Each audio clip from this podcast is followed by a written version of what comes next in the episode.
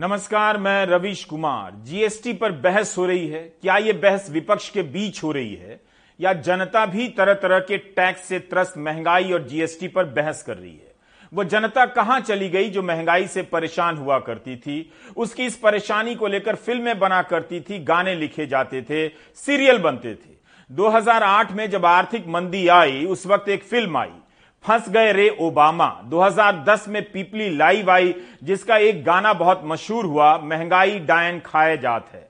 उस समय महंगाई को लेकर आंदोलन हो रहे थे, आंदोलन में लोग पहुंच रहे थे, इसके गाने को बजा भी रहे थे। महंगाई इतनी लोकप्रिय हो गई कि पीपली लाइव के बाद दो हज़ार तेरह में एक और फिल्म आती है सारे जहां से महंगा।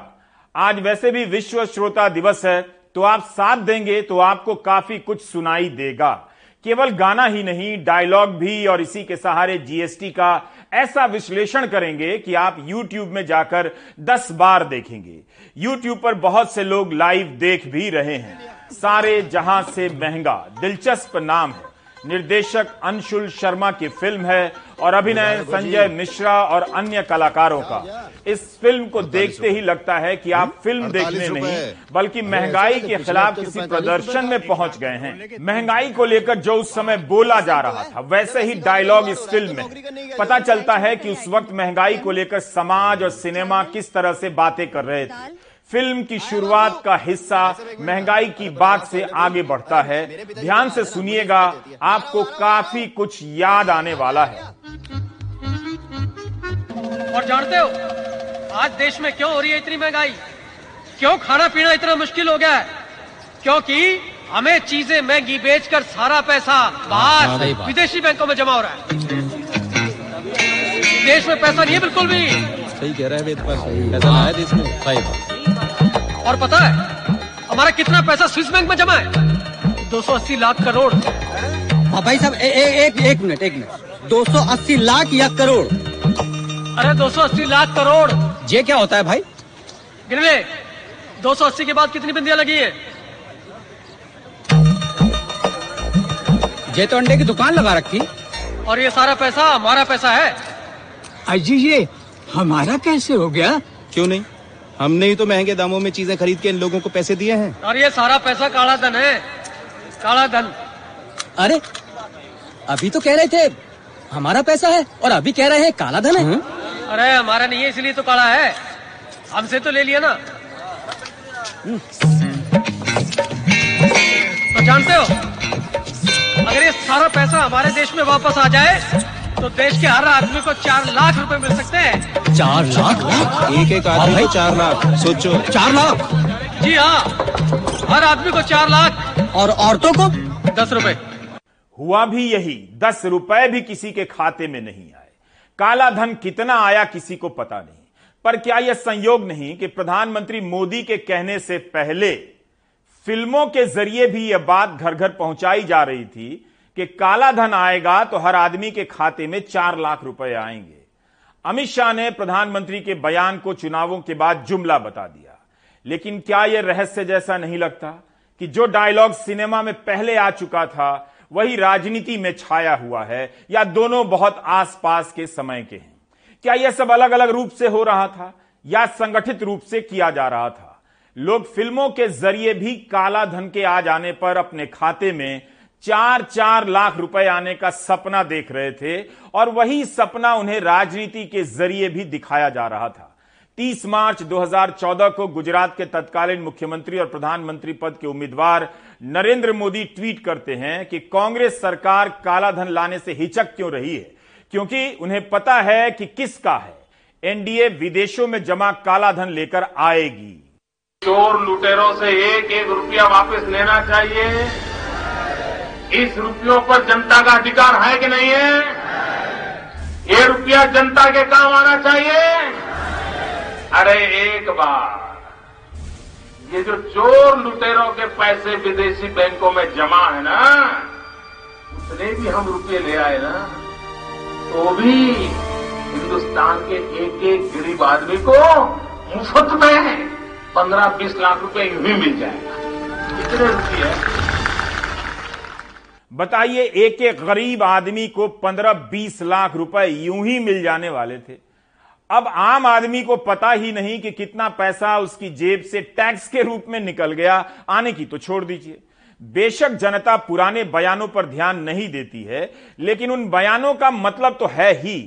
इसी तरह जीएसटी पर बयान है कि गेहूं, चावल, लस्सी, छाछ पर जीएसटी नहीं है, लेकिन अब उसी पर जीएसटी है। सत्रह जून दो हज़ार बाईस के स्क्रोल डॉट इन की वेबसाइट पर एक विश्लेषण छपा है कि स्विस बैंकों में भारतीयों का जमा रुपया चौदह साल में सबसे अधिक हो गया है। तीस हज़ार पाँच सौ करोड़ हो गया है। पिछले साल बीस हज़ार सात सौ करोड़ जमा था। इसे भी ध्यान से सुनिए कि स्विस बैंक में जमा राशि काला धन नहीं है, ऐसी कोई जानकारी इस रिपोर्ट में नहीं है। बस ये जानकारी है कि स्विस बैंक में भारतीयों का जमा पैसा काफी बढ़ गया है, तीस हज़ार पाँच सौ करोड़ हो गया है। ये और बात है कि दो हज़ार चौदह के पहले स्विस बैंक में जमा हर पैसे को काला धन कह दिया जाता था और राशि कुछ भी बता दी जाती थी, दो लाख करोड़ से लेकर कुछ भी। आज तक उतनी राशि का पता नहीं चला। दिसंबर दो हज़ार इक्कीस में राज्यसभा में सरकार ने कहा कि पिछले पांच वर्षों में विदेशी बैंकों में जमा कितना पैसा काला धन है, इसकी कोई जानकारी नहीं। लेकिन तब भारत की जनता एक झूठ को गले लगा रही थी। आने वाले समय में झूठ के साथ गले लगे रहने के लिए आपको याद तो है ना कि प्रधानमंत्री बनते ही मोदी सरकार का पहला फैसला क्या था? काला धन का पता लगाने के लिए एसआईटी का गठन करना। उसकी रिपोर्ट कहां है, क्या नतीजे सामने आए, थोड़ा आप भी गूगल सर्च किया कीजिए। देश में पैसा नहीं है बिल्कुल भी। सही कह रहा है, पैसा आया देश में। सही। और पता है हमारा कितना पैसा स्विस बैंक में जमा है? दो सौ अस्सी लाख करोड़। भाई साहब एक मिनट एक मिनट दो सौ अस्सी लाख या करोड़? अरे दो सौ अस्सी लाख करोड़ ये क्या होता है भाई? गिनवे, दो सौ अस्सी के बाद कितनी बिंदियां लगी है? ये तो अंडे की दुकान लगा रखी। और ये सारा पैसा हमारा पैसा है। अजी ये हमारा कैसे हो गया? क्यों नहीं, हमने ही तो महंगे दामों में चीजें खरीद के इन लोगों को पैसे दिए हैं। और ये सारा पैसा काला धन है, काला धन। अरे अभी तो कह रहे थे हमारा पैसा है और अभी कह रहे हैं काला धन है। अरे हमारा नहीं है इसलिए तो काला है, हमसे तो ले लिया ना। तो जानते हो अगर ये सारा पैसा हमारे देश में वापस आ जाए तो देश के हर आदमी को चार लाख रुपए मिल सकते हैं। चार लाख? एक एक आदमी को चार लाख? सोचो, चार लाख? जी हाँ, हर आदमी को चार लाख और औरतों को दस रुपए। इस संवाद को दोबारा सुनाया जाना बहुत जरूरी था। सारे जहां से महंगा का उदाहरण इसलिए दिया ताकि आप याद कर सकें कि एक वक्त था जब फिल्मों में महंगाई को लेकर राजनीतिक पार्टी का घोषणा पत्र ही पढ़ा जा सकता था और कोई रोक टोक नहीं थी। इस फिल्म का प्रमोशन मशहूर टीवी सीरियल तारक मेहता का उल्टा चश्मा में भी होता है। YouTube पर इसका वीडियो है, लेकिन हम उस सीरियल का वीडियो यहां नहीं दिखा सकते। सारे जहां से महंगा का प्रमोशन तारक मेहता का उल्टा चश्मा में होता है। सीरियल के भीतर का सीन इस तरह से बनाया जाता है कि फिल्म के प्रचार के लिए निकले संजय मिश्रा तारक मेहता से कहते हैं, फिल्म महंगी नहीं है, फिल्म महंगाई पर है। तारक मेहता कहते हैं, महंगाई से उनकी कमर टूट गई है। और एक किरदार कहता है, महंगाई के कारण उसकी कमर ही दिखनी बंद हो गई। क्या ऐसी फिल्में अब बन सकती हैं जिसमें नायक लाल किले पर चढ़कर कहता हो कि टैक्स से दम घुट रहा? लोग हंसने के बजाय उस पर मुकदमा कर देंगे और फिल्म निर्देशक के अलावा कलाकारों को घर में रहना मुश्किल हो जाएगा। या ऐसा नहीं होगा, आप ही बेहतर बता सकते हैं। इस फिल्म का एक गाना बेहद स्मार्ट है। लेफ्ट से लग गई, सेंटर से लग गई, राइट से लग गई। गाना लिखने वाला आर्थिक नीतियों की ठीक समझ रखता हो। साल दो साल बाद हम्म महंगाई तो तब तक बढ़ती रहेगी, उसका क्या करोगे सोचो। सारे जहां से महंगा ऐसा कोई नाम अब रख दे तो उस पर मुकदमा ना हो जाए कि भारत का अपमान कर दिया। हर दौर का सिनेमा अलग होता है, लेकिन सिनेमा में उस दौर की जनता की बात पहुंच ही जाती है। इस दौर में भले महंगाई पर फिल्म ना बने, लेकिन क्या जनता महंगाई पर इतनी भी बात नहीं करती कि कोई अपनी फिल्म का डायलॉग ऐसा ही लिख दे कि यहां की हवा पर भी जीएसटी है और सांस पर पुलिस। ये वो भारत है जहां चीफ जस्टिस को भी कहना पड़ता है, बेमतलब ही किसी को उठाकर जल्दबाजी में जेल में डाल दिया जाता है। सेंसर क्या करेगा अलग विषय है, लेकिन क्या कोई फिल्मकार ऐसे संवाद को शामिल करने का रिस्क उठाएगा? यही नहीं, अब तो मुहावरों पर भी आफत है। अब आप महंगाई में आटा गीला नहीं कर पाएंगे। आपको सोचना चाहिए था कि अगर इतनी महंगाई में आटा गीला करेंगे तो एक दिन सरकार की नजर आटे पर पड़ सकती है। आटे पर पांच प्रतिशत जीएसटी के बाद महंगाई में आटा गीला करना अब आसान नहीं रहेगा। आपको याद होगा कि गर्म करने के बाद खाने के लिए तैयार पराठे पर अठारह प्रतिशत जीएसटी लगी थी।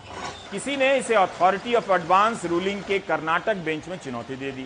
कोर्ट ने फैसला दिया कि तैयार पराठे को गर्म कर खाना होता है, इसलिए यह फैसला सही है। जब आप पराठे पर जीएसटी दे सकते हैं तो आटे पर क्यों नहीं।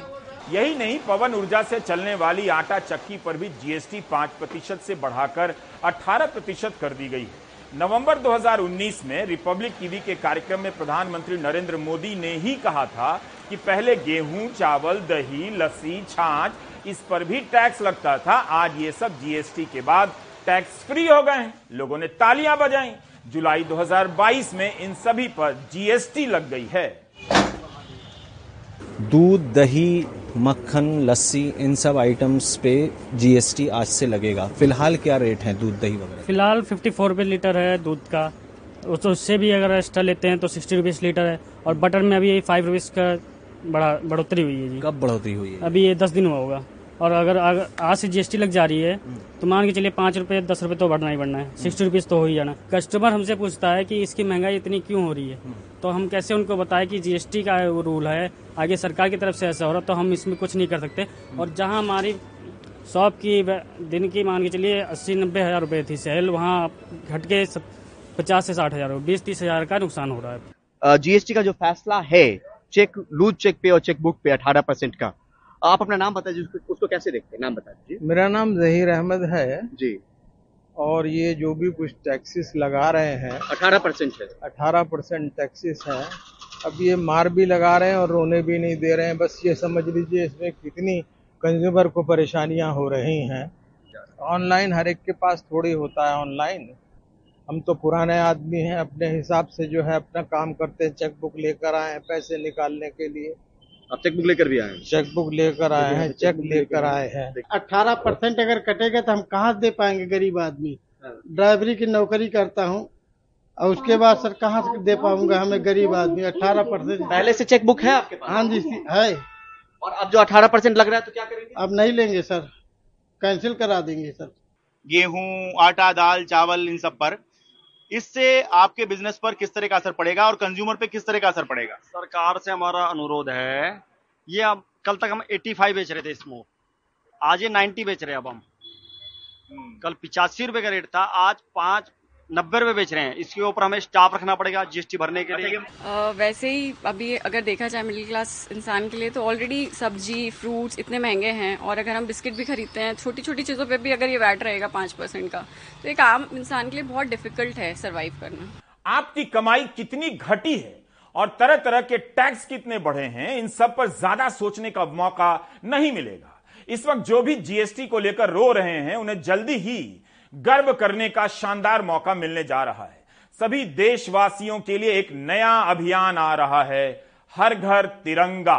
राष्ट्रध्वज हाथ से बना हो या मशीन से, पॉलिएस्टर से बना हो या किसी अन्य कपड़े से, उसे जीएसटी से बाहर रखा गया है।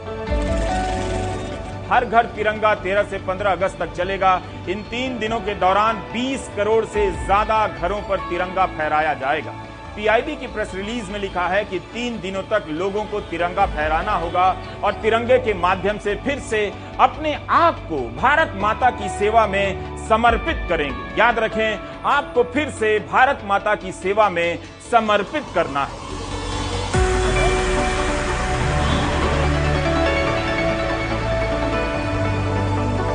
सरकार मानती है कि यह कार्यक्रम देश में देशभक्ति की एक नई भावना जगाने में बहुत बड़ा योगदान देगा।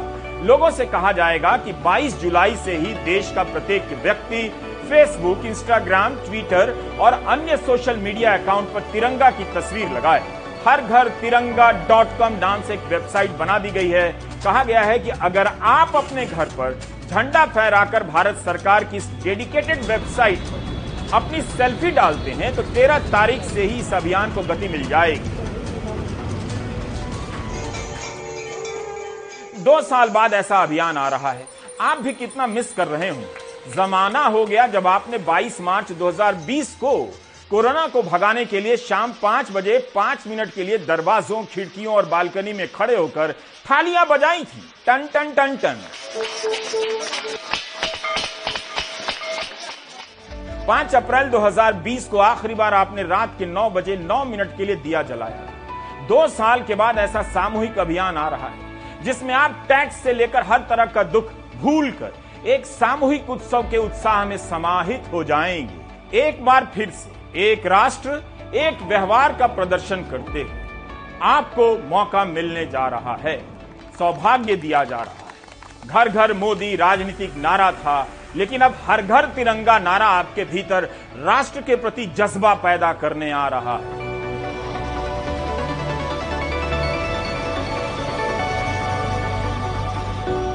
जनता के लिए मुश्किल वक्त है, वो दही, पनीर, आटा पर जीएसटी लगने के विरोध की तैयारी करे या हर घर तिरंगा की।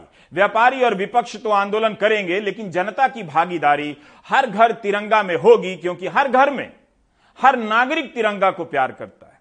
वह नहीं चाहेगा कि कोई उस पर संदेह करे। बीस करोड़ घरों पर तिरंगा फहराने के लिए तिरंगा की सप्लाई कम नहीं पड़नी चाहिए।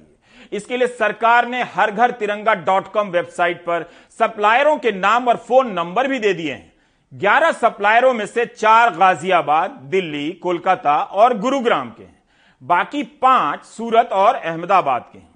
जिन तीन सप्लायरों के शहर के नाम नहीं दिए गए हैं वे भी सूरत के लगते हैं। सूरत आप जानते हैं टेक्सटाइल का सेंटर भी है। Gadia enterprises Surat Gujarat, Fairdeal corporation Surat, Kush linkers Ahmedabad, Nipun टेक्नोविव्स private limited Surat, नोना लाइफस्टाइल सूरत। एक झंडे की कीमत पंद्रह से पचास रुपए बताई गई है। अगर आप पच्चीस रुपए के औसत से हिसाब लगाएं तो बीस करोड़ घरों पर तिरंगा फहराने के लिए जनता अपनी जेब से पांच सौ करोड़ के झंडे लगाएगी। इतने झंडे बिकेंगे। चूंकि कई जगहों पर आयोजन भी होता है तो उसका खर्चा अलग से भी आप जोड़ सकते हैं। कितना व्यापार बढ़ जाएगा, आर्थिक गतिविधि तेज हो जाएगी। इस तरह से पॉजिटिव सोचिए। भारतीय पुरातत्व सर्वेक्षण ने दो हज़ार संरक्षित इमारतों पर ध्वजारोहण का कार्यक्रम बनाया है, जहां आसपास के लोगों को आमंत्रित किया जाने वाला है। ऐसा नहीं है कि जीएसटी या अन्य मुद्दों से भटकाने के लिए हर घर तिरंगा अभियान लाया गया है। जब यह अभियान नहीं था तब भी भारत की जनता ने दो तीन साल तक पेट्रोल और डीजल पर भयंकर उत्पाद शुल्क देकर दिखा दिया कि वह देश के लिए टैक्स देने में कभी पीछे नहीं हटेगी। विपक्ष जनता की भावना को ना तो तब समझ पाया ना अब समझ पा रहा है। मार्च और दिसंबर दो हज़ार इक्कीस में सरकार ने लोकसभा और राज्यसभा में इस बाबत जवाब दिए हैं। उसके अनुसार दो हज़ार चौदह पंद्रह में पेट्रोल, डीजल और गैस पर उत्पाद शुल्क से चौहत्तर हजार एक सौ अंठावन करोड़ रुपए टैक्स मिले थे। दो हज़ार सोलह सत्रह में पेट्रोलियम उत्पादों पर उत्पाद शुल्क से वसूली दो लाख बयालीस हजार करोड़ से अधिक हो गई। दो हज़ार बीस इक्कीस में पेट्रोलियम उत्पादों पर उत्पाद शुल्क से तीन लाख बहत्तर हजार नौ सौ सत्तर करोड़ रुपए की टैक्स की वसूली हुई। दो हज़ार उन्नीस बीस की तुलना में दो हज़ार बीस इक्कीस में छियासठ प्रतिशत ज्यादा उत्पाद शुल्क से वसूली हुई थी। दिसंबर दो हज़ार इक्कीस में सरकार ने राज्यसभा में यह बताया था कि मार्च दो हज़ार बीस से लेकर मई दो हज़ार बीस में पेट्रोल पर साठ परसेंट टैक्स बढ़ा, डीजल पर तो टैक्स एक सौ एक परसेंट बढ़ा। जो जनता साठ से सौ परसेंट टैक्स बढ़ने को स्वीकार कर सकती है, इसका मतलब है वो बारह से अठारह परसेंट जीएसटी भी दे सकती है। लेकिन उस समय मंत्रीगण उत्पाद शुल्क और सौ रुपया लीटर पेट्रोल का खूब बचाव कर रहे थे। इसी तरह का बचाव अब भी हो रहा है। तब कोई कहता था कि मुफ्त अनाज योजना चल रही है, इसके लिए पैसे कहां आएंगे, पेट्रोल महंगा है। कोई कहता था मुफ्त टीका दिया जा रहा है, इसलिए पेट्रोल पर टैक्स ज्यादा है। आपसे ही पैसा लेकर आपको जो चीज दी जा रही थी उसे मुफ्त भी कहा जा रहा था और आपको सुनाई नहीं दे रहा था। आज विश्व श्रोता दिवस है, आज कम से कम सुन लीजिए। Now I am not the finance minister, therefore I don't think that's an appropriate answer for me to give. But all I can tell you, and uh, to, because it's relevant here, that the thirty-two rupees a litre that we collect provides us the ability uh, to provide all these welfare services, including one billion vaccine. इसी तरह GST का बचाव किया जा रहा है। कोई कह रहा है कि वित्तीय घाटा कम करने के लिए टैक्स का आधार बढ़ाना बहुत जरूरी है। विपक्ष सकारात्मक सुझाव दे कि कैसे जीएसटी बढ़े, इसके अलावा दूसरा रास्ता क्या है। पेट्रोल पर साठ परसेंट और डीजल पर एक सौ एक परसेंट टैक्स बढ़ाने का अगर बचाव हो सकता है तो पांच और अठारह परसेंट जीएसटी का तो और भी आसानी से हो जाएगा। ट्विटर पर जीएसटी की नई दरों के समर्थक खूब तर्क दे रहे हैं महंगाई के सपोर्टर की तरह। इस हैंडल ने लिखा है कि जब पूरी आबादी का छह से सात प्रतिशत हिस्सा प्रत्यक्ष कर देता है तो देश कैसे चलेगा। जीएसटी की दरों की आलोचना करने से पहले वित्तीय घाटा फिस्कल डेफिसिट का बेहतर समाधान भी तो लेकर आइए। सरकार खुशी खुशी उसे लागू कर देगी, रोना धोना बंद कीजिए, केवल समाधान बताएं। अंग्रेजी में था, हिंदी में अनुवाद किया। इस हैंडल ने लिखा है कि जरूरी चीजों पर जीएसटी लगाने के सरकार के फैसले का स्वागत करता हूं। टैक्स कम होना चाहिए लेकिन सभी के लिए होना चाहिए। वित्त मंत्री से आग्रह है कि बिना एसी वाले परिवहनों पर भी पांच प्रतिशत टैक्स लगाएं। इस हैंडल ने लिखा है तो आप क्या चाहते हैं, श्रीलंका ने जो किया उसकी तरह रेवड़ियां बांटी जाएं, टैक्स घटा दें। आपके सुझाव क्या है? टैक्स बढ़ाने के अलावा देश के मुखिया और क्या कर सकते हैं? क्या आप इस्तीफे के अलावा कुछ और सुझाव दे सकते हैं? इस हैंडल ने लिखा है क्या सभी एमएलए एमपी जनता के टैक्स से फ्री की रेवड़ियां नहीं लेते हैं? आप भी तो जनता के पैसों से सभी वीआईपी सुविधाएं लेते हो। आम पब्लिक बेचारी अपना परिवार को कम खिला करके टैक्स भरती है और सुविधाएं अब जाकर कुछ ढंग की हुई हैं, कहीं कहीं केवल। इस ट्वीट में अनिल कोहली ने लिखा है कि जीएसटी काउंसिल में विरोध क्यों नहीं किया, संसद में व्यवधान डालना देश के संसाधनों को बर्बाद करना है। यह विपक्ष का दोहरापन है कि जीएसटी काउंसिल में जीएसटी दरों का समर्थन करे और संसद में विरोध। यह केवल केंद्र सरकार का अकेले का फैसला नहीं है। क्या विपक्ष की सरकारों ने जीएसटी काउंसिल में जीएसटी दरों का समर्थन किया? जीएसटी काउंसिल की वेबसाइट पर सैंतालीसवें बैठक के मिनट्स नहीं है जिसमें यह फैसला हुआ।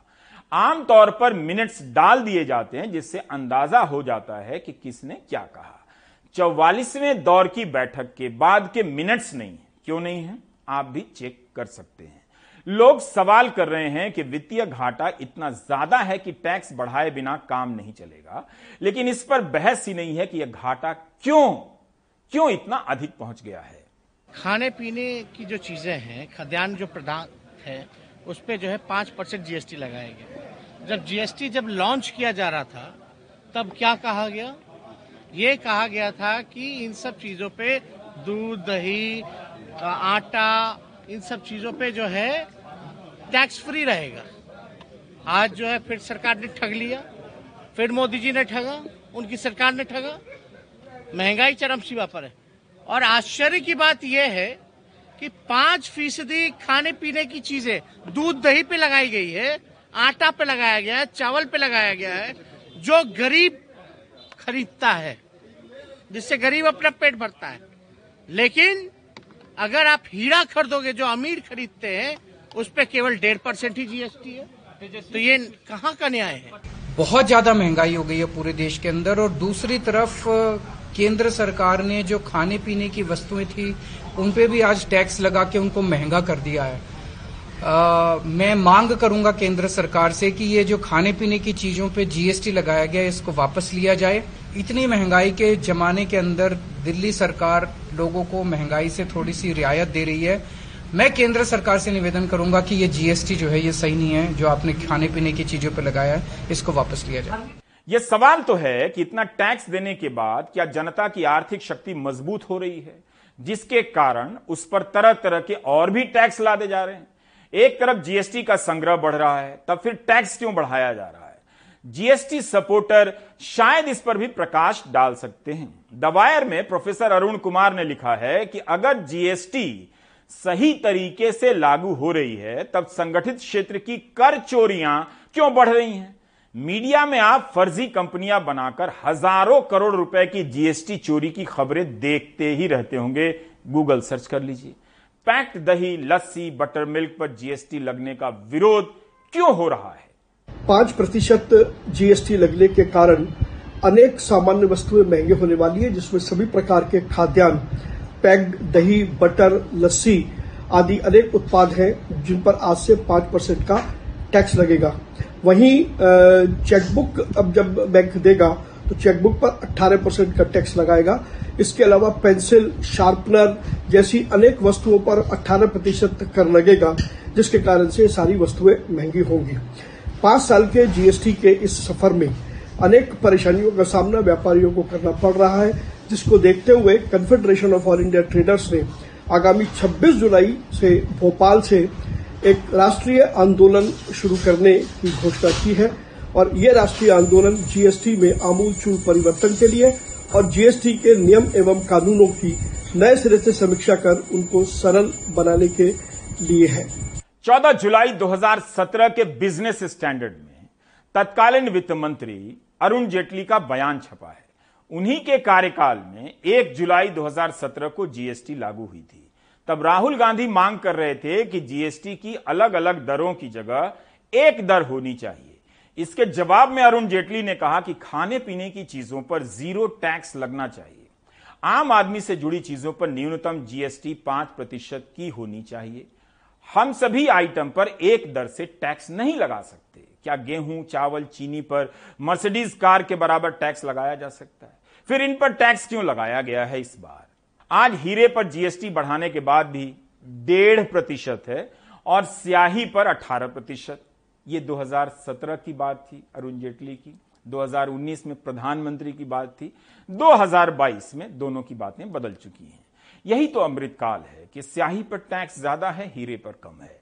मुकुल गुप्ता जीएसटी से जुड़े मामलों के जानकार हैं। उनका कहना है कि अट्ठाईस जून दो हज़ार सत्रह के नोटिफिकेशन के मुताबिक एक सौ उनचास आइटम को जीएसटी से बाहर रखा गया।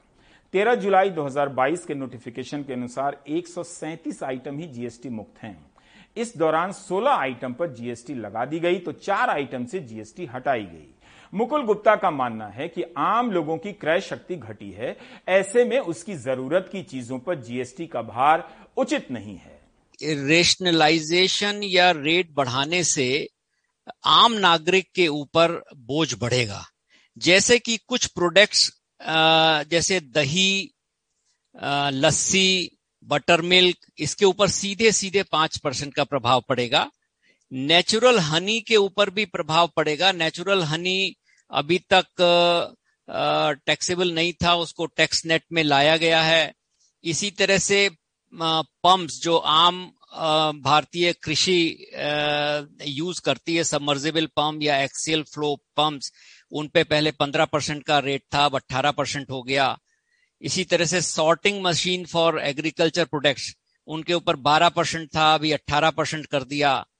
चेक्स, जो लूज चेक्स हैं या चेक बुक्स हैं, उनके ऊपर टैक्स नहीं था, उनके ऊपर टैक्स लगा दिया। अब देखिए, जीएसटी में जो आउटवर्ड सप्लायर है उसको सरकार ने इन बढ़े हुए प्रतिशतों का टैक्स चार्ज करने की एक लेजिटिमेटली लीगल पावर दे दी।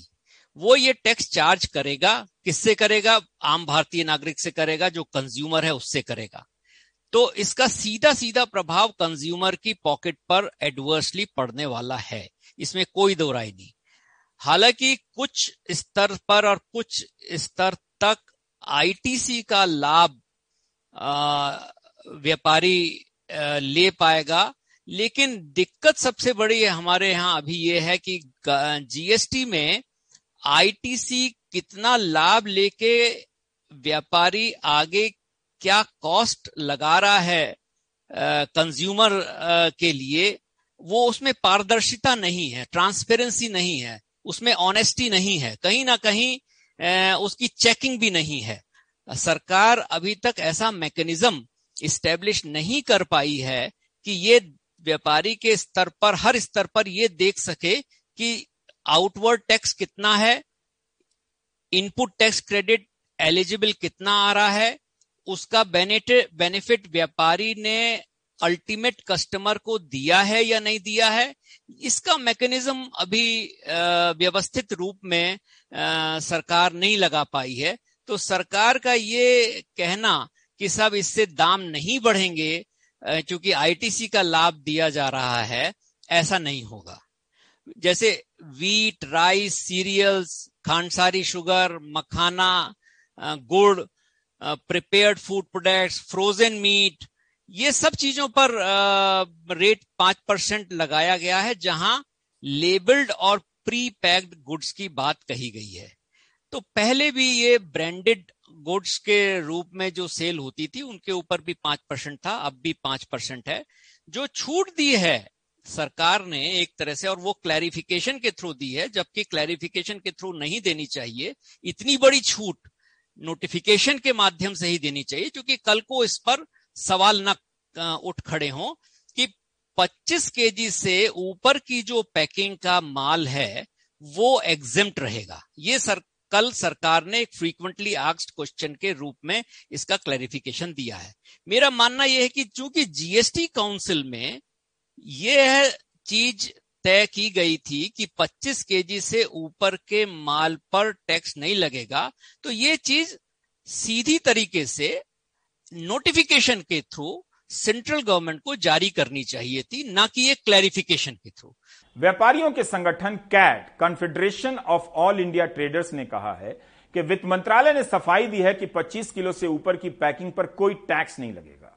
व्यापारी से राहत मान रहे हैं कि जो इस टैक्स के दायरे में आएंगे उन्हें इनपुट क्रेडिट मिल जाएगी और खुली सामग्री पर कोई टैक्स नहीं लगेगा।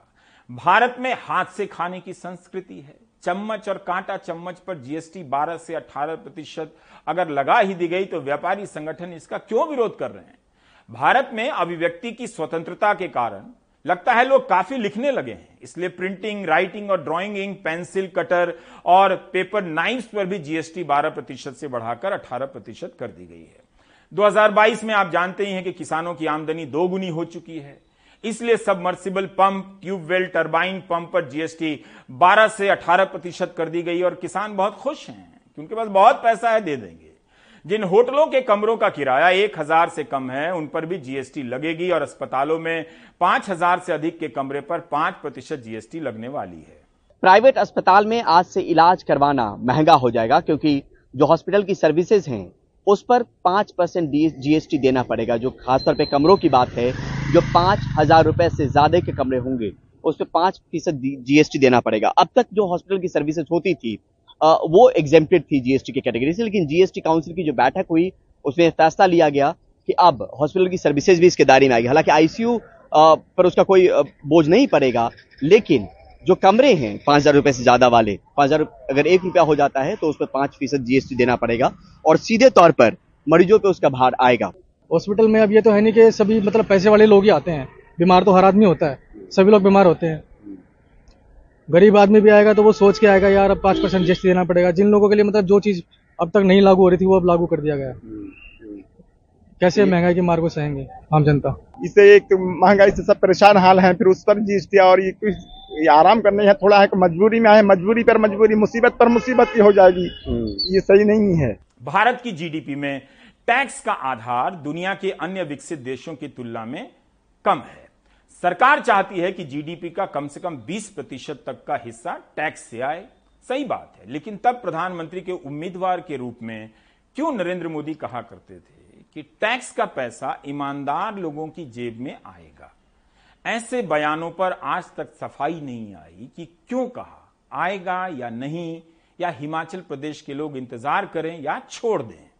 लेकिन जो ईमानदार से टैक्स भरता है उसकी कोई परवाह नहीं है, और इसलिए हमारा निर्णय है कि विदेश से जो काला धन वापस लाएंगे उसमें से कुछ परसेंटेज ये जो रेगुलर सेलेवर सैलरी वाले लोग इनकम टैक्स भरते हैं ना, उनको इनाम के रूप में वापस देंगे। उनकी देशभक्ति की इज्जत की जाएगी। और हमारा हिमाचल तो एक प्रकार से सरकारी नौकरी में ही सब लोग है, बंदी इनकम वाले हैं, बेचारे इनकम टैक्स भरना पड़ता है, उनको इसका फायदा मिलेगा।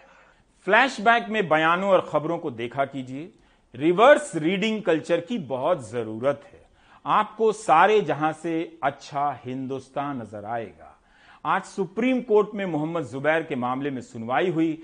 जुबैर की वकील वृंदा ग्रोवर ने उसके खिलाफ छह एफआईआर रद्द करने की याचिका दायर की। यूपी सरकार की तरफ से पेश हो रहे सॉलिसिटर जनरल तुषार मेहता ने कहा कि उन्हें याचिका देखने का समय नहीं मिला, इसलिए आज सुनवाई ना हो। वृंदा ग्रोवर ने कहा कि इस तरह की टारगेटिंग नहीं होनी चाहिए। वृंदा ग्रोवर ने बताया कि जुबैर पर एफ आई आर के लिए अट्ठाईस राज्यों में इनाम की घोषणा हुई है। हाथरस में दो, लखीमपुर खीरी में एक, सीतापुर में एक, गाजियाबाद में एक मामला दर्ज हुआ है।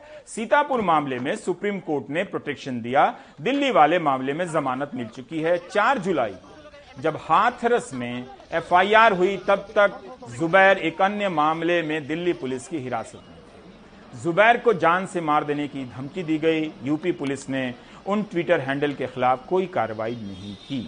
वृंदा ग्रोवर कहती हैं कि मैं उनके लिए अंतरिम जमानत की मांग कर रही हूं, जैसे सीतापुर मामले में सुप्रीम कोर्ट ने दी। जस्टिस चंद्रचूड़ ने कहा कि कोर्ट को नोटिस जारी करना होगा और कहा कि बुधवार को अंतरिम जमानत की याचिका पर सुनवाई होगी। तब तक उनके खिलाफ कोई आक्रामक कदम नहीं उठाया जाना चाहिए। जस्टिस चंद्रचूड़ ने कहा कि जब एक मामले में उसे अंतरिम जमानत मिलती है लेकिन किसी और मामले में गिरफ्तार हो जाता है या दुष्चक्र परेशान करने वाला है। इसके बाद हमारे सहयोगी आशीष भार्गव ने बताया कि सुप्रीम कोर्ट ने जुबैर को पांच मामलों में संरक्षण दे दिया है।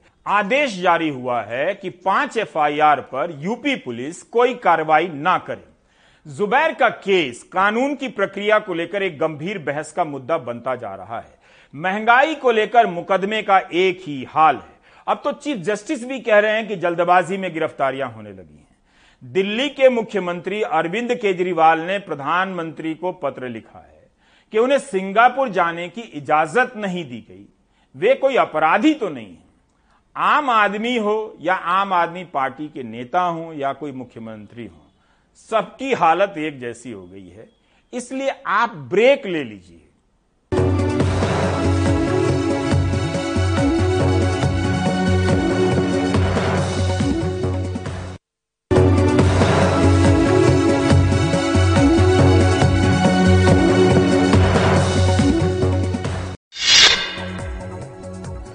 देश के पंद्रहवें राष्ट्रपति के चुनाव के लिए आज मतदान हुआ। संसद में सभी सांसदों और देश की सभी राज्यों की राजधानियों में वहां के विधायकों ने राष्ट्रपति चुनाव के लिए वोट डाले। इन चुनावों में एन डी ए की राष्ट्रपति पद की उम्मीदवार द्रौपदी मुर्मू का मुकाबला विपक्ष के उम्मीदवार यशवंत सिन्हा से है, लेकिन विपक्ष के बंटने की वजह से द्रौपदी मुर्मू की जीत तय मानी जा रही है। अनुमान के मुताबिक द्रौपदी मुर्मू को साठ फीसदी से ज्यादा वोट मिल सकते हैं। आज हुए मतदान में संसद में सात सौ छत्तीस में से सात सौ अट्ठाईस सांसदों ने वोट डाले। आठ सांसद अलग अलग वजहों से वोट डालने नहीं आए। राज्य विधानसभाओं के चार हजार दो सौ पच्चीस विधायकों में से भी निन्यानवे फीसदी ने अपने मताधिकार का इस्तेमाल किया। ग्यारह राज्यों छत्तीसगढ़, गोवा, गुजरात, हिमाचल प्रदेश, केरल, कर्नाटक, मध्य प्रदेश, मणिपुर, सिक्किम, मिजोरम और तमिलनाडु में सौ फीसदी मतदान हुआ। इक्कीस जुलाई को वोटों की गिनती होगी और पच्चीस जुलाई को नए राष्ट्रपति शपथ लेंगे।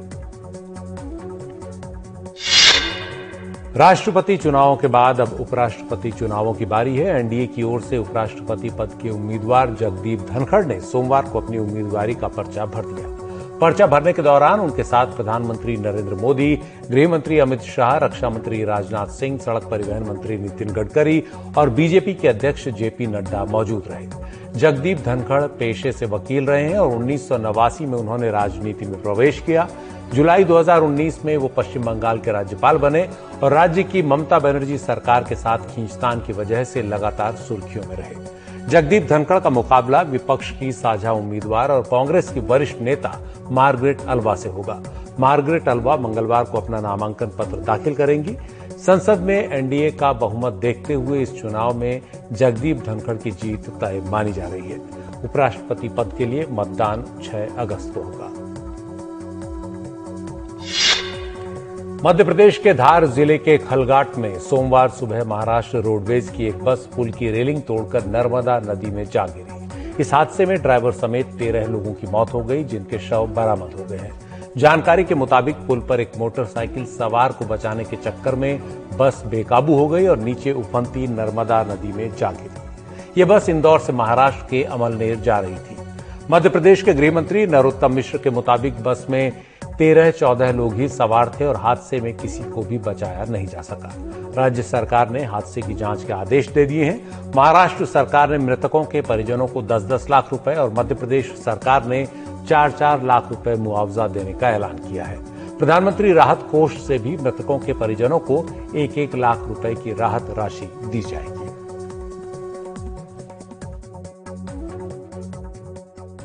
आप देख रहे थे प्राइम टाइम। नमस्कार।